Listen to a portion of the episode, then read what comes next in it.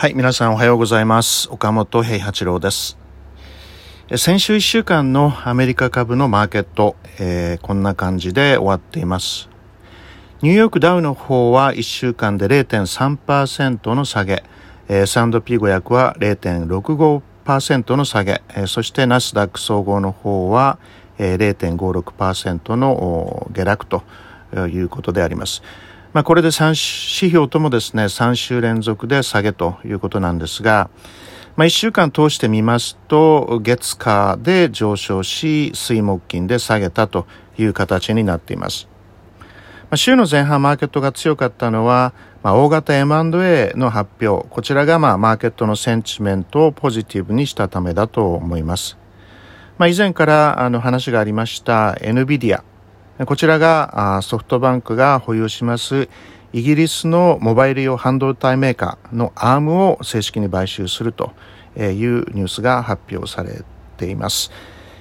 買収額400億ドルと、これ約4.2兆円ということで、まあ大規模な M&A です。あとですね、まあある意味、米中間の政治的な問題を、まあ象徴する、えー、話だと思いますが、中国企業のバイトダンスが保有します TikTok の提携先がオラクルになったという発表がされましたね。まあ、最終的にはトランプ大統領の判断次第ということであります。えー、今週末にも最終的な結論が発表される見通しとなっています。また、バイオの世界では、えー、ギリアードがですね、革新的と言われている乳がんの治療薬、えー、こちらがチロデルビ と、えー、呼ばれています。こちらを開発しましたイミノメディクス社を買収するという話が出ました。えー、買収金額は210億ドルと約2.2兆円。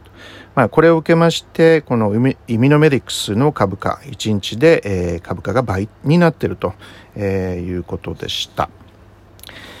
先週のマーケットの注目点なんですが、えー、私はですね、グロース銘柄からバリュー銘柄へのローテーションではないかと思います。つまり先週はですね、えー、グロース銘柄が S&P500 をアンダーパフォームする一方で、えー、バリュー銘柄ですとか、まあ、 cyclical 的な、つまり景気敏感と言われているような銘柄がアウトパフォームしていると、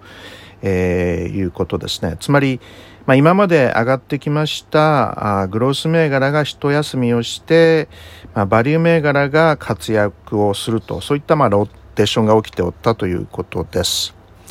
まあ、ETF でその動きを確認するとですね、えー、先週 iShares の S&P500 グロース ETF、こちらは1.3%下がっております。で、その一方で、えー、iShares の S&P500 バリュー ETF、えーこちらは0.46%上昇しています。まあ、その理由を考えてみるとですね、まあ、アメリカの経済、アメリカ経済の回復について、まあ、これはあの、最近のその経済指標を、まあ、確認するとですね、まあ、我々が思っている以上の速度で、えー、回復しているということが考えられると思います。まあ、例えばですけれども、製造業につきましては、V 字型の回復、えー、ISM の製造業景況指数、こちら4ヶ月連続で上昇と。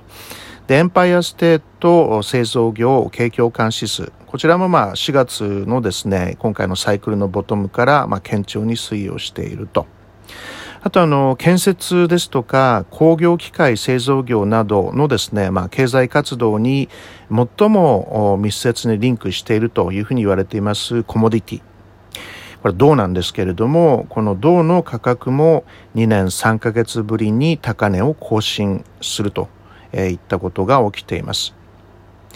また、あの、先週、まあ、木曜日って言いますか、おとといですね、え、これはあの、ダウ、工業株価指数に採用されていますダウインク。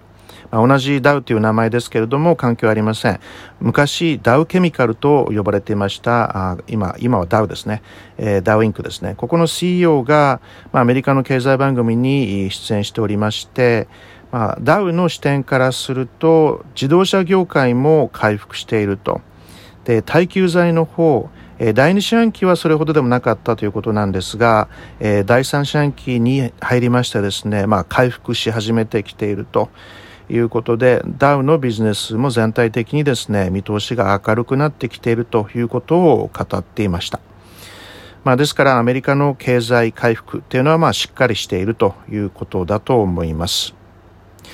最後に私のツイッターの方ではもうお伝えしておりますけれども、9月24日木曜日の夜8時からですね、えー、マネック証券で講座を開設されていらっしゃいますお客様向けに、えー、米国マーケットセミナーを行います。えー、皆さんの米株投資にお役に立てる、えー、盛りだくさんの話題をお伝えしようと思っておりまして、連休中に話題を集めているところであります。では9月24日、今週木曜日の夜8時にお待ちしています。